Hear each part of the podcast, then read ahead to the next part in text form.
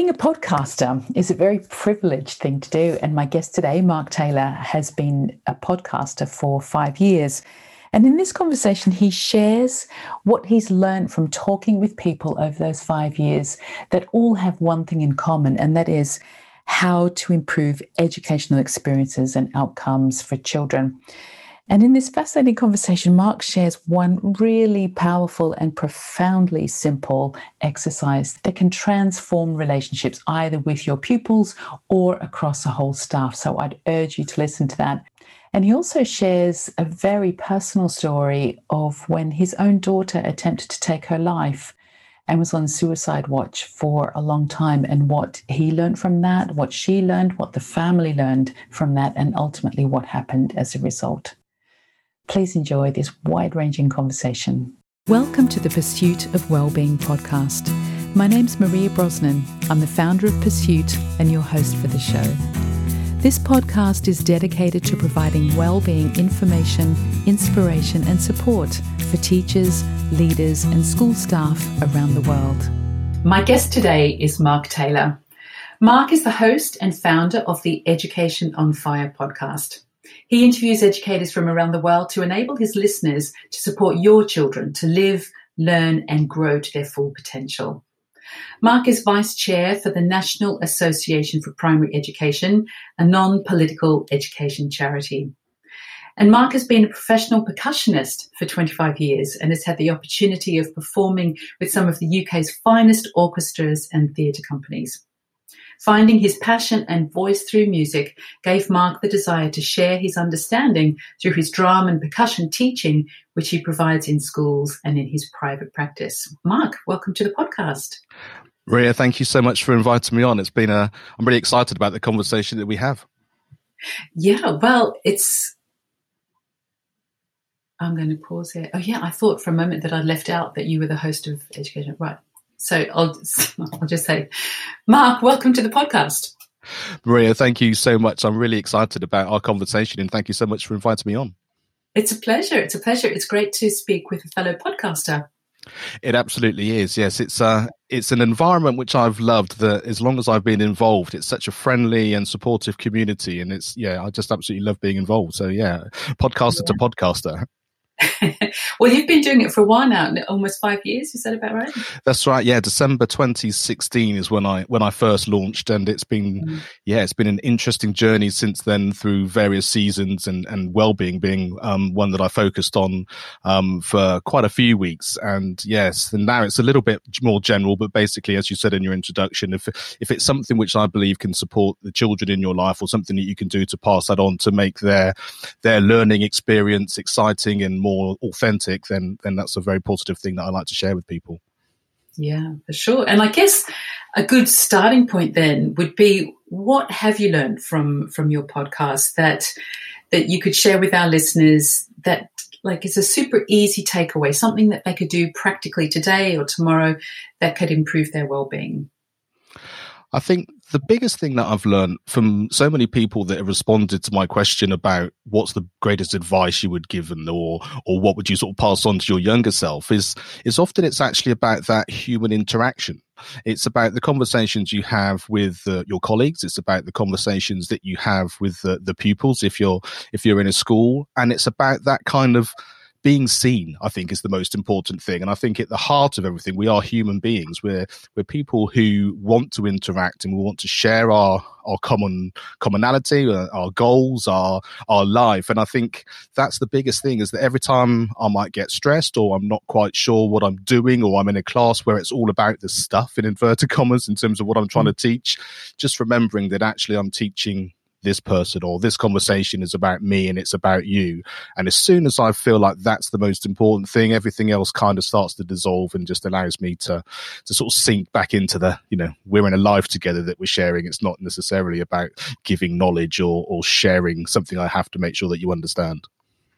Uh, I think that's beautiful. And I think connection is one of the real pillars of, of our well-being. And I think, um, especially this year, that's been it's been difficult for us because, as you say, we're humans and we're we're hardwired to be connected. And taking that moment to just tune in to the person that you're with, whether that's, you know, over, over Zoom like we are now or face to face with a, a, partner, a family member, student, colleague. Um, yeah, it's a lovely, a lovely starting point. And so tell us, what do you believe a person's well-being is made up of, just from your observation, your experience?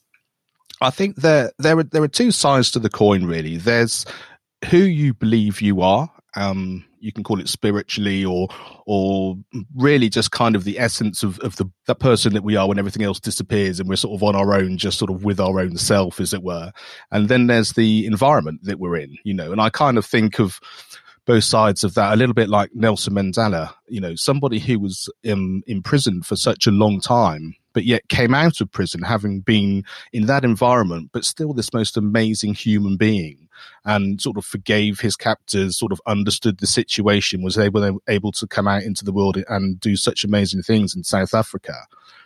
So there's that kind of element there. And I sort of think in a school sometimes it can be very difficult, you know, with curriculums and, and pressures and time pressures and, and all the things that uh, you sort of deem that you have to do. That's very easy to get into that cycle of everything that you're doing.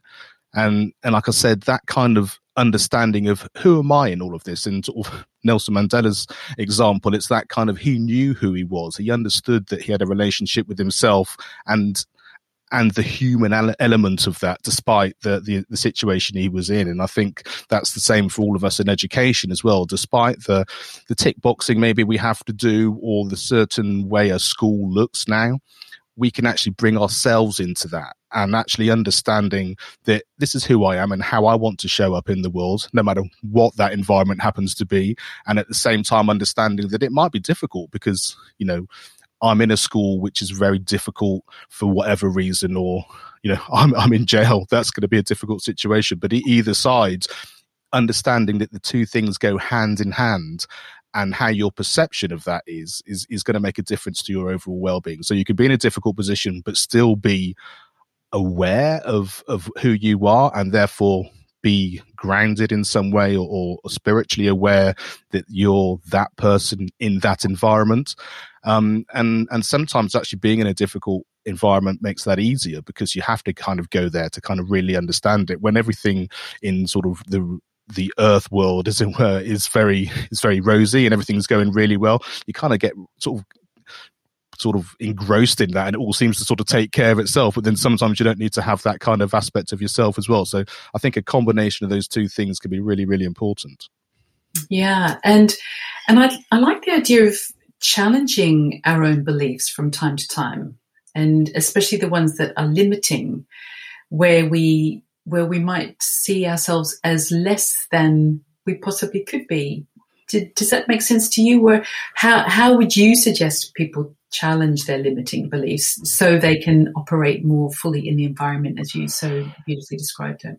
I, th- I think for me, it's understanding that you can either feel like you're striving to create the world that you want, whether that's your home life or your work life or, or the, the, the universal world that we're living in, or that you're allowing it to unfold.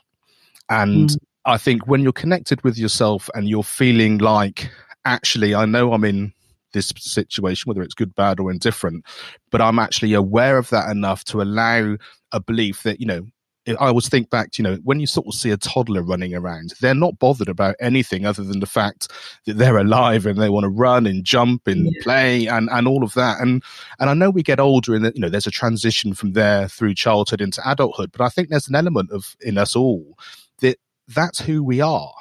And I think the more we can just allow ourselves to, to do each day, to be able to know that life will work for us rather than against us, then that it's amazing when you sort of allow that to happen. The more it does happen, um, and that's very difficult because it's like I say, it's it's releasing a whole load of limiting beliefs. And why do those beliefs come? Usually because we've thought that way, and it compounds what it is that we, we think we do. You know, we think this day is going to be hard, or this lesson's going to be hard, or my relationship with this person is going to be hard, and so you get into that cycle.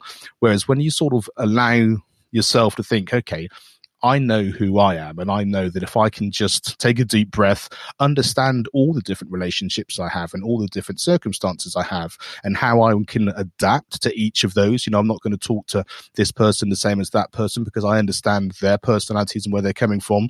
I know all of these things will flourish because essentially that's what we want to do. And it may well be, of course, that, you know, you want to get out of a different, a difficult situation or a difficult relationship because that's what you need to do for your well-being. It's not that everything can work for the greater good, but I think there is that kind of, I need to make a decision sometimes. But I think generally, and a lot of the time, your, the way you are with yourself and allowing that to unfold can really change the rest of the world around you. Yeah. And, I love that. It's, it's, I've been reading a lot about this lately, and it's a subject that fascinates me. How to be present. You know, how can you just? I, I love the way you said that. No matter if it's good or bad or indifferent, whatever the situation is, you just bring yourself to that situation and allow it to be.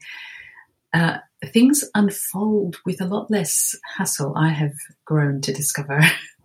I think also is the fact that it puts a lot of pressure on you, and I think that's where a lot of um, stress and anxiety comes from. Is the fact that you know if I'm living in this house with this lovely garden and the sun shining, and I've got all my loved ones around me the majority of the time, then my life is going to be wonderful. Mm. Um, and the chances are in that scenario it probably would be.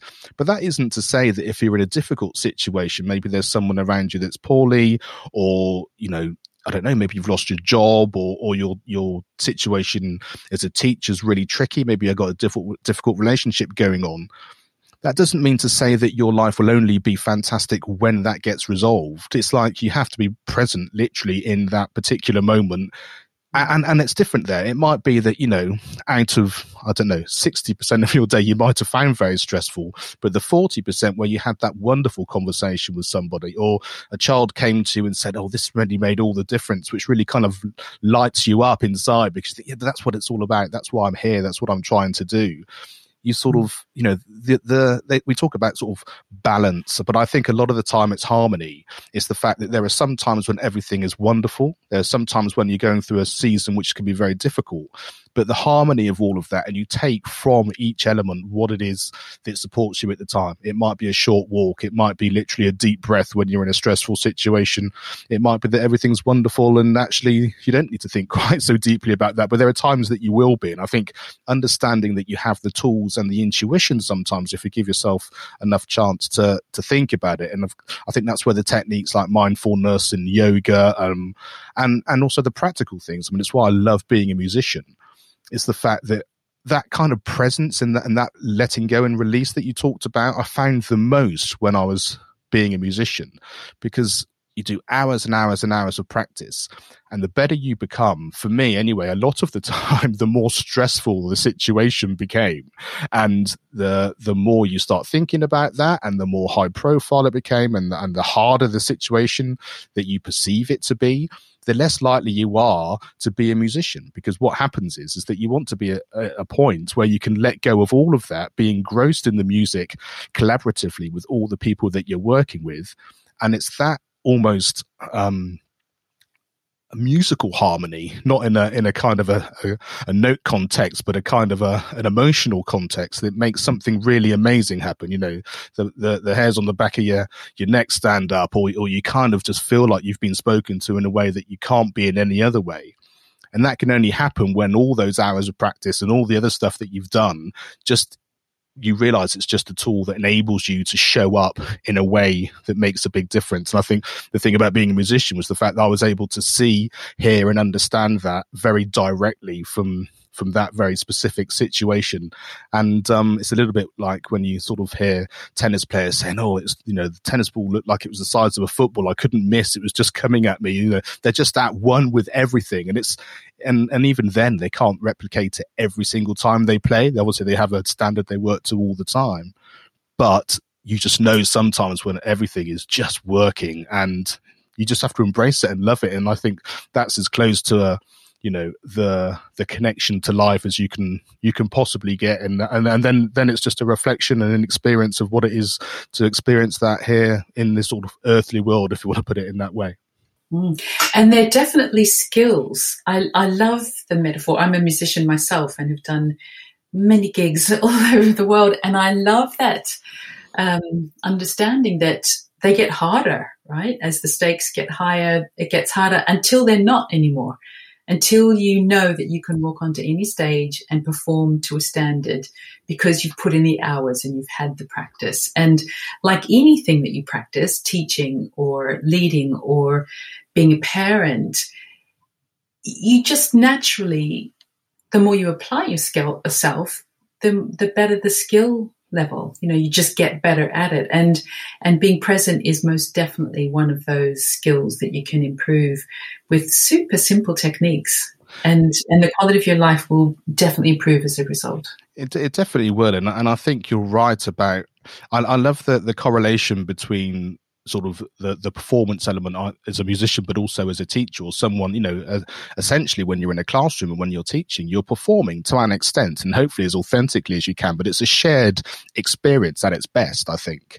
Um, and a little bit, uh, like I said at the very beginning about that human connection. I remember I was working once with the English National Ballet and I was at the London Coliseum at Christmas, um, and we were doing Nutcracker, and it's it's like the most magical thing in the entire world. Um, and for some reason, I was I was really felt quite under the cosh about it. I think it was because I'd not played with them for a little while. I hadn't done any rehearsals because I'd done it many times before, but I hadn't been in that particular season to do it. And sat there just thinking, you know, I can breathe and I've I've got all the tools to help me do the best that I possibly can.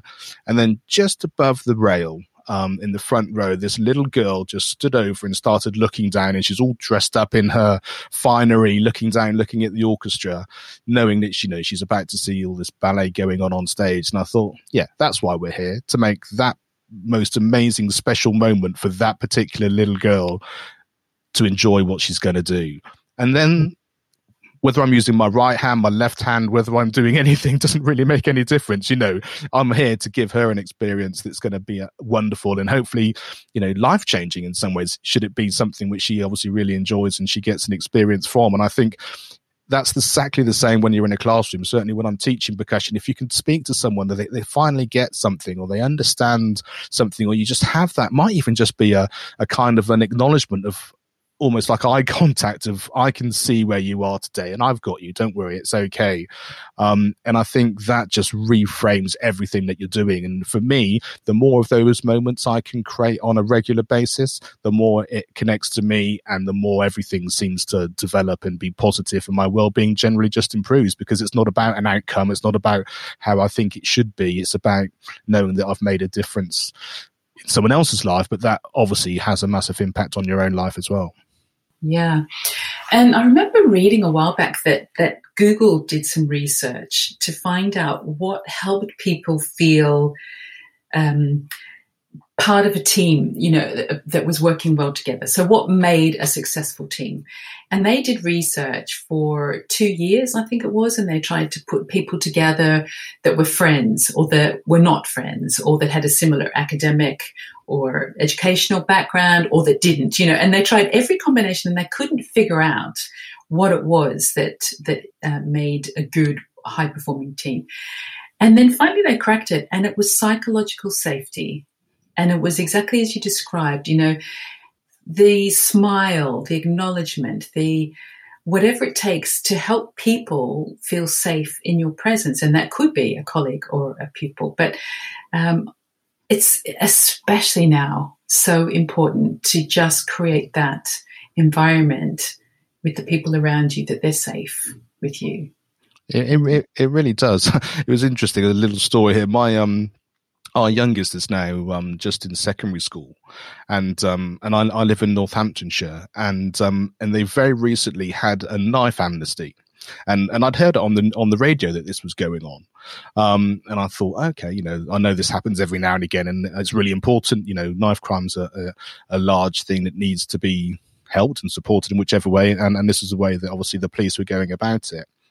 Anyway, my, my daughter comes home and says, You'll never guess what. We turned up at school and everybody police was there and we had to walk through metal detectors and they they brought the knife amnesty into the school um, mm. And she goes to a lovely school, so I'm, i be very surprised if they found one. But who knows? When you, you never know what's going on, sort of inside of uh, of organisations. But the thing that struck me the most was the fact that having had children out of school for such a long time, to to have that at that particular moment, I thought I wonder where the joined up thinking is there. And I think that's important sometimes in our organizations is the fact that the children were coming back to school. Some are fearful about the fact that the, you know, the virus is still around and, and, and what does that mean for me? Um, and they're being tested all the time. Um, they're with lots of different people. Um, and but coming back to school, gradually getting into the norm, seeing their friends, kind of feeling that kind of relaxation into, ah, right, I'm in this community that I'm fully aware of. I did wonder a little bit about the fact that then having what is perceived to then be a fearful situation because I'm now having to go through a metal detector. That's not something I normally do. You know, are there knives around me all the time? Is there something that's going on? I thought it's interesting you know where in terms of how we create an, an, atmosphere within our organization i'm sure the school didn't have any any choice about whether it was going to happen on that day or happen at all. But in, in terms of that sort of global thinking sometimes about you know what's the atmosphere that we're creating and what do we want to do and how does every element of that from the moment you walk into a school from the moment you walk into your classroom from the things that you even I think what I am really getting at is the fact there are certain things that you have to do, but sometimes how you frame it and how you put it in into into reality can can have a big difference. And I guess if they told them it was going to happen, then it wouldn't have the same effect. But then by the token of of that kind of suddenly turning up at the school gates and having, and there was, you know, I think there was a real fear factor for lots of people. Um, I, I think that there, there's a little bit of thought in there that can be can be sort of related to that kind of how you set up an environment overall, especially if you have that choice. Yeah. And what other ways do you think that the atmosphere of school can be transformed. Do you have any kind of practical ideas on, on that? I think certainly the essence of having a broad curriculum in whichever way you can. And I know that depends on the age of the children and the situation, but I think having a breadth um, of things which you can do really make a big difference. So, uh, as a musician, being able to have music in my life basically allowed me to, like I said, to have a voice and to show up in, in, a particular way. I know that's certainly the same for for people who are really into sport, um, humanities and drama to be able to express yourself, as well as the people who who do that through some of the STEM subjects, all of which are very very important. But I think finding a way where there's almost an equal playing field through all of these things. And I, as we, as we said before, there, there's curriculum and, and there's standards you have to meet and all of that kind of thing. But I think those schools and those teachers that are really brave and fearless and actually have a child centered idea of what they're trying to create as an environment.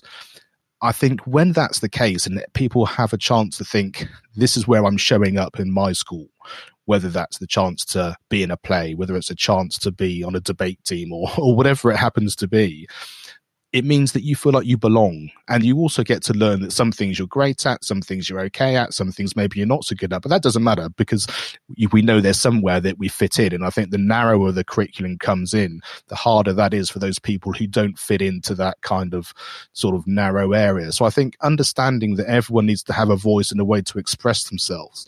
And, and I think the irony of this is the fact that when you have schools where that is the case, the standards are usually really good because everyone feels better. The well-being of the children is better. The the staff often feel like they're able to express themselves better as well, and so everybody seems to produce their best version of themselves in other subjects as well. And and I think if I if I could advise anyone to do anything, just don't be scared to kind of do what you know needs to be done. And if that's slightly adding an extra subject or an after school club, if you can't have it during the school day, or a way that children can express themselves outside of what it is that would normally be perceived as the norm, I think that's really positive. And you mentioned a simple exercise in understanding what's happening in the lives of others around them. Is there anything you wanted to add to that, Mark? Yeah, so that was a really interesting conversation I had on my show. Um, and it was with uh, a lady called Tina Owen Moore, and she'd written a book um, called The Alliance Way, and it was about a bully bully free school. Is basically what they've managed to create over in America. But I think the exercise is true for pupils, but also for for teachers and as well And what they did was was that they found that as soon as you had empathy and you had an understanding of what other people are going through in life on any given moment, your reason for wanting to be a bully or to be a certain way with everyone around you is very different. And so their simple exercise was that everybody anonymously wrote down something that was going on in their life.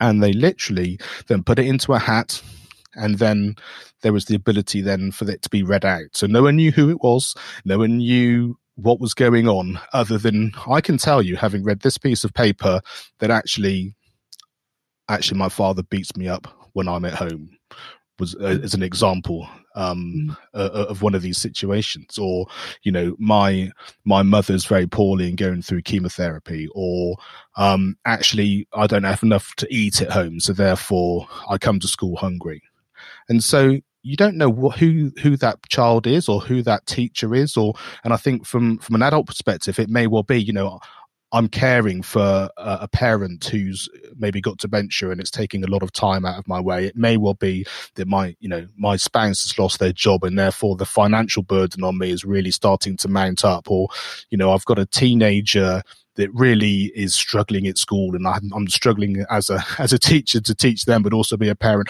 whatever it happens to be.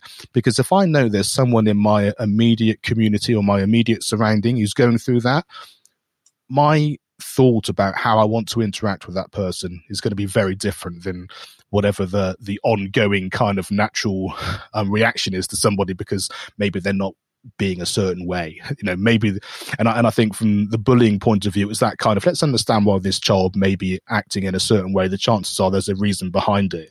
So you know for a fellow teacher who's not maybe doing the sorts of work that you want to do or doesn't seem to be reacting or interacting in a way that you want them to if any of those things that I've mentioned before are going on in their life, then you're going to give them an awful lot more understanding and respect and just, it's okay, we've got you. And I think if you sort of have that perspective that you don't know what's going on in, in anyone's life, then you know your your interaction then is very different. And i think that just becomes very positive because it often means that the conversation that you'll have with that person will be very different. And then the conversation and the response that they give you will be very different. And then that gives you a chance to grow and to maybe have a completely different relationship which will support both of you. Yeah, and I think especially at this time, Mark, where there feels like there's such polarization on on views on just about every subject. And, and it seems like we're losing a lot of the subtlety and a lot of the nuance in the discussion, especially when you look on social media. It's black or white. It's good. It's bad. It's right. It's wrong. And I think the more that we can bring our understanding and that exercise sounds beautiful just to think what could be a reason why somebody has made the decision that they have made or that they're choosing to live their life in the way that they are just taking that moment to build that little bridge of understanding could transform relationships.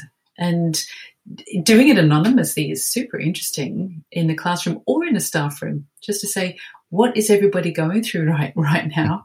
And imagine just that surge of empathy and care that we'd feel for each other.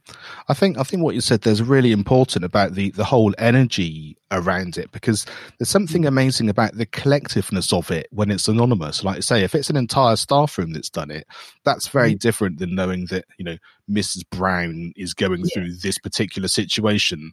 You know, it's whereas I, I just think yeah, there's something about you know, we're all going through something and it might be a wonderful thing. It might be something which is hard, but we're all going through something. So therefore that again, it's back to that kind of human understanding and that human connection. And I think wellness in, in its essence is, is essentially that, you know, it's finding a way back to where that connection comes with ourselves and, and what we're doing. And, and like I said, whether you've got things like NLP that help you or whether it's mindfulness or, or whatever the tools are that you use, they're all fantastic in terms of whatever speaks to you but the essence is, is are you reacting to your environment or are you act, reacting to yourself? And I think once you know those two things, then you're in good shape to, to really support everybody around you.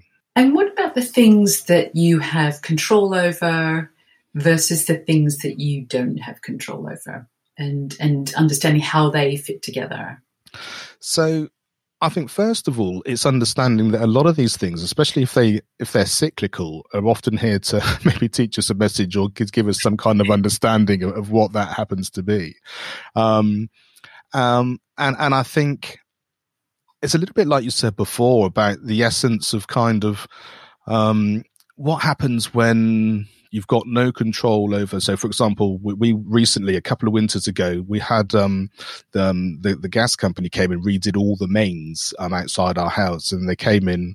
Our boiler was old, and long story short, we ended up without a boiler, and for quite a long time, and it was the year where there was snow and all of this sort of stuff.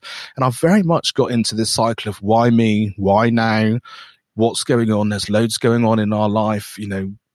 It's, it's just really, really difficult to doing that.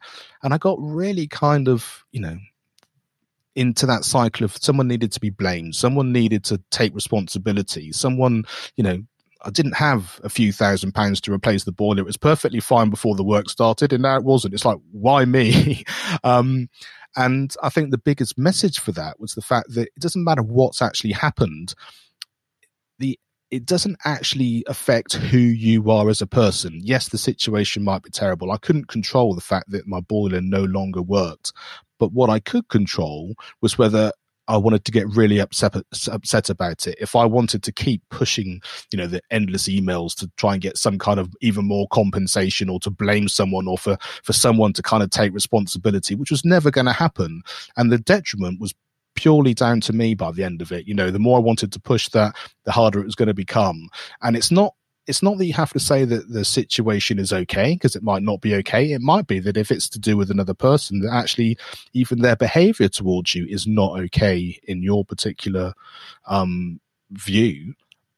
But actually, that doesn't ever affect who you are at the essence of uh, of yourself, and you can then choose how important that is to kind of get the upper hand or, or, or to push in one particular direction. And, and I think that's the thing about the bits you can control and the bits that you can't. I couldn't control the fact that boiler had gone and I couldn't make anyone take a lot of responsibility for it.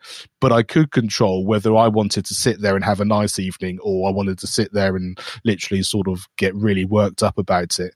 And especially, I think it gets hard when these things go over a long period of time. Um, and um, and I think it's very easy then to get into that sort of cyclical idea because what happens is is that that happens and then the, the, car needs fixing and then this happens and it's all about you know the whole thing starts to sort of feel like it's snowballing. Yeah. But I think each time you start to feel like all this is happening to me, it's understanding that it's often happening for me. And actually, once you realize that it's probably just giving you that message of kind of how connected are you, you know, are you okay? You know, yes, this is happening, and yes, I don't want to be in the cold winter without a boiler. Um, but actually, we got an open fire, and actually, that meant that we could be warm in one of our houses, and actually. Um, in one of our rooms, sorry, not one of our houses. Um, and uh, yeah, I just moved to a different house. No, we're, we're not in that position, unfortunately. Um, um, and yeah, we've got an electric shower, so therefore we could, you know, it, it could have been a lot worse. And actually, just reframing it and, and understanding exactly that actually the essence of where we are and what we're doing is absolutely fine. And and I think that's usually the message. That's usually the lesson, and that's usually the place that if you find yourself there and you can gravitate back to that personal side, then everything else then happens and sorts itself out. You know, the boiler got fixed. You know, this happened. It all didn't become such a big deal. And you think, I can't believe I put myself through the, the, the, the, the working up that I actually did at that particular time. And interestingly, things have happened since then.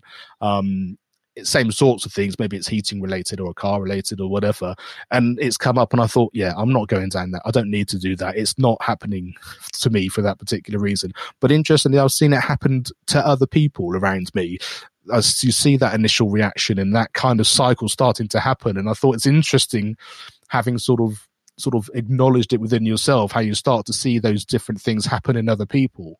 And I think that's a real great gift because then you can be different with it. And then that usually rubs off on the other people as well. And then I think when you're in schools, it's a really important thing because you can support other teachers with difficult relationships with a pupil or or a different relationship or situation within something that's happening. Maybe it's an Ofsted is going to come in and some people get incredibly anxious about that, which I can completely understand.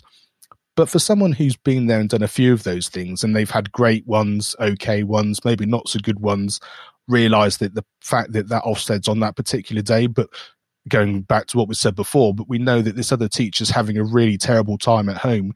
Does that thing really matter that much? Wouldn't you rather have a conversation with that person to give them the empathy and the support they need about their real life rather than just the result of one particular thing that's happening at school? While they're both incredibly important in different ways, I think just seeing what they are for what they are, usually that human connection is the one that's going to win through um, and, and feel the feel the most important to you. Yeah, and and just weaving this back in through the conversation, it's all about skill, then, isn't it? And when you can let go of the annoying situation with the boiler, we had a similar situation recently with a lawyer, just weirdly out of blue. Like, how did that happen? Like, I, I, anyway, but the the more quickly you can let that go and say, I accept that this situation is happening. Like, I, I'm not going to fight it. And you do everything you can to try and resolve it but in the moment of staying calm in yourself and not allowing yourself to kind of spiral out into a, a terrible state, then next time it's not going to bother you so much. And and it's definitely a skill that we can build up, and it's a life skill. And ultimately, we're the ones that are going to benefit hugely from that.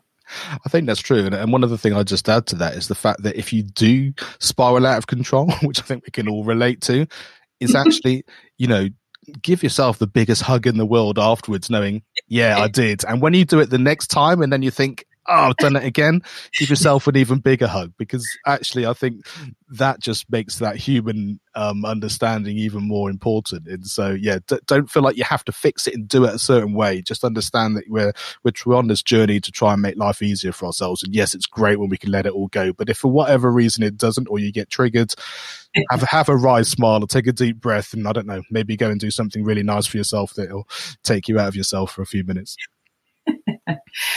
and just as we're starting to wrap up, Mark, um, I want to ask you about your role as a parent. And you mentioned before we started recording that you have a, a, a child who suffered with me- mental illness while you were teaching in schools. Would you like to share that story with us? Yeah, so that was that was very that was very difficult time, and it goes back to this sense that we said before about having a season. You know, it might be that someone's ill. Our particular scenario, I mean, my, our home life is such that um. There are three children in our house. Two are two eldest are um, children from my wife's first marriage, and then the youngest is is, is our our child. And the eldest had was having a really difficult time, and you kind of support in the best way that you can and you, and you think everything's going okay. But it, it got really serious to the point that she was hospitalized. You know she she tried to take her own life more than once.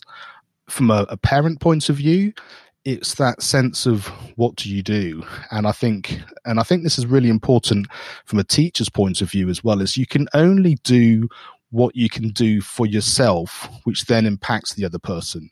You can tell someone till they're blue in the face, you know, don't do this, do that. How can I help? How can I do that? But everyone's on their own journey. And so while you try and create a supportive environment, going back to what we said before in terms of that sort of what you can control and what you can't and, the, and the physicalities of all those things, you know, we went through a stage where, you know, we were on suicide watch for a long time. And that's terrifying and it's exhausting and you've also got two other children that you're trying to look after you're also still trying to um to sort of earn a living as well. And for me it was just that sense of i had some fantastic support um, from someone. I was involved in a hospice um, part of the chaplaincy team not in a religious bent necessarily but in that kind of spiritual aspect of kind of supporting people. So i, I sort of was aware of of what was needed but the support I got there was fantastic. And it really became very, very clear that you have to look after yourself first because if you don't look after yourself first, you're not any good to anybody else. So, whatever it takes to give you the space you need on any given moment, to to get the rest that you need to give yourself the understanding that you need, especially when you're going through something which is very difficult, gives you the energy that you need to then support the other people in your life. So for me, it was then, you know, my my wife and the, and the children, you know, in terms of what we needed to do just to get through every single day. And and I think the, the most important thing with that was the fact that it was never our decision about how that was going to work out. It was always down to our eldest to decide actually I want my life to look different and there, there's a there's a very long conversation about how how how she got there and and everything that was involved in that but one thing that was very interesting is we often talk about well, I said before about how it was important it was when you do um, a broad and balanced curriculum, for example. One of the biggest things that happened when she was in hospital was the sense of mindfulness. You know, we're going to do some coloring. We're going to just do something which you want to do. Play table tennis. We're going to have conversations which make a big difference just to the here and now. And while at the same time, amazingly, you still have to go to school even when you're when you're in that situation for a, couple of hours a day or something. The rest, it just becomes pointless, you know. I mean, what's you know, we're talking about someone who's making a decision on a regular basis about how they want to, their life to look, but actually how if they want their life to continue at all but there's a definite moment when you suddenly felt the difference being you need to choose what it is that you want. Do you want to survive? Do you want to thrive? Or do you not? And there's a de- there was a definite moment when that changed, and it wasn't something that we could do. The advice, the support, the structure was exactly the same from the beginning of the whole cycle to the end. But definitely decided, no, I have to take responsibility here, and I want it to look different and then that was the road to recovery you know and we are now probably three years on from where where that was originally. And she also had to go through the whole ridiculousness of the a levels last year and all those results and the pressures with that. You know very difficult for everybody but very difficult for someone who's trying to get to grips with with with life in in, in a new way of looking at it but she did and she did it amazingly well and she's left and she was going to go to university and could have done and thought do you know what? I want to do something different. I want to give back. I want to do something. And she's gone into the nhs and she's working in a local hospital. And you just think that's just amazing. It's just amazing. And I know, is interestingly, the whole thing about empathy and going full circle, she actually had a parent, a, um, a child of, um, of a patient, I think, managed to get in touch with her somewhere. And, and this patient had subsequently died but said, I just wanted to find you and reach out to say it made all the difference. Your caring and the way you spoke to my mother about what it was just to be alive and in the hospital and what she was doing. And um, thought that's it. That wasn't about her ability to do her job or how she went about doing the technical stuff that she had to do. It was about being her, and she can only do that through her journey. She can only do it through what she wanted to do. And it just made all the difference. I mean, and she's just the most delightful, happy, amazingly sort of positive person now. Still, you know, looking after life and understanding what's going on but you would be amazed at the transformation in such a short amount of time. And and and just to wrap that up, um, from my experience as a teacher's point of view, was there was something that happened to me during that time, and there was a school that I was working at and I'd done a whole load of free stuff um, in the community um, for lots of primary schools to come into a secondary school. Um, and we'd done a fantastic music day, and I'd spent hours and hours and hours on it. And this school was really struggling, and I really wanted to sort of give back in a way. And obviously, music's my thing, so we organised a music day. And we'd had a really difficult week and a really difficult night. And I turned up the, the morning and it's about a week or two after we'd done this music day. And I walked into my teaching room and the entire drum kit had been completely trashed. I mean, the skins had been broken, the drums were all over the place. They'd also been thrown around. I mean, devastatingly bad behavior in, in, in anyone's eyes. And I was really upset. And of course, I was exhausted and, you know, this whole world was going on around me. And I went and found somebody and said, look, this is just really not okay. It's not acceptable. Um, it's not acceptable in anyone's behavior, but you know, we've put all this effort in to do whatever. And I was really kind of frustrated with it. And even though the head of music at that time and the people I were working for knew exactly what I was going through, because I'd put in in or out of context the fact that I thought the school should have been in a position to hopefully not make that sort of thing happen. I had to then go and apologize for the fact that I implied that it's not okay, that it was, I shouldn't have implied that it wasn't okay for this drum kit to have been trashed.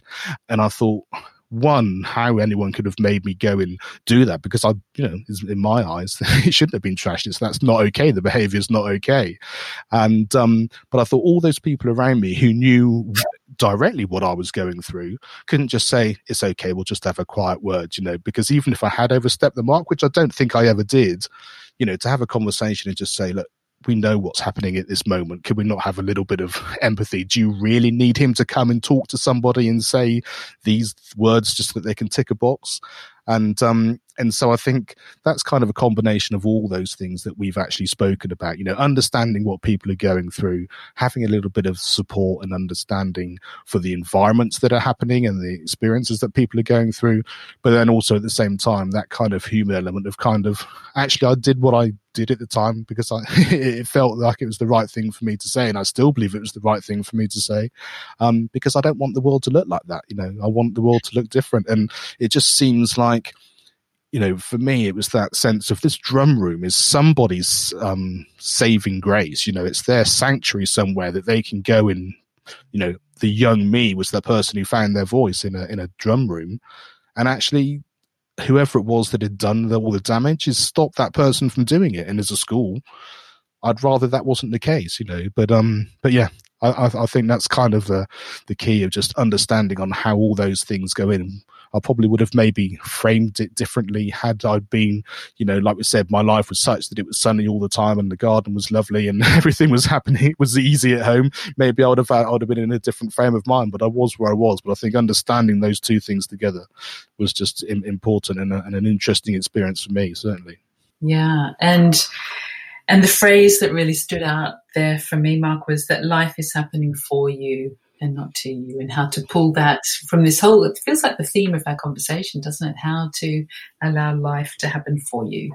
Yeah, I think that's uh, in a nutshell. That's it, and uh, yeah, and and uh, that's that really doesn't come from me. That comes from, like I say, a whole host of people that if I had to sort of put those things into one phrase, I think I think that's it. That that's a phrase which kind of comes through and, and can make the biggest difference in your life. Because once you've got that as a concept, you can then take that deep breath and allow it to to disperse in in a way that's going to help you. Mark, thank you so much for your time today. It's been a joy speaking with you.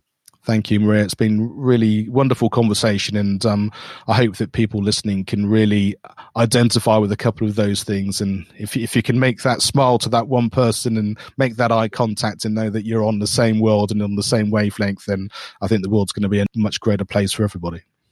Very good. Thank you, Mark. I've been speaking with Mark Taylor. You can connect with Mark on Twitter at Taylor Maps. That's T A Y L O R M A P P S. And his website is educationonfire.com, where you can listen to the podcast. Mark, thank you so much for joining us today on the podcast. Thank you. It's been my pleasure. Thanks so much for listening. Now, check out our website, pursuitwellbeing.com. If you enjoyed the podcast, please hit the subscribe button in your podcast app. And if you feel inspired, please rate and review it and share it with your friends. I love getting your feedback and learning how we can improve our program.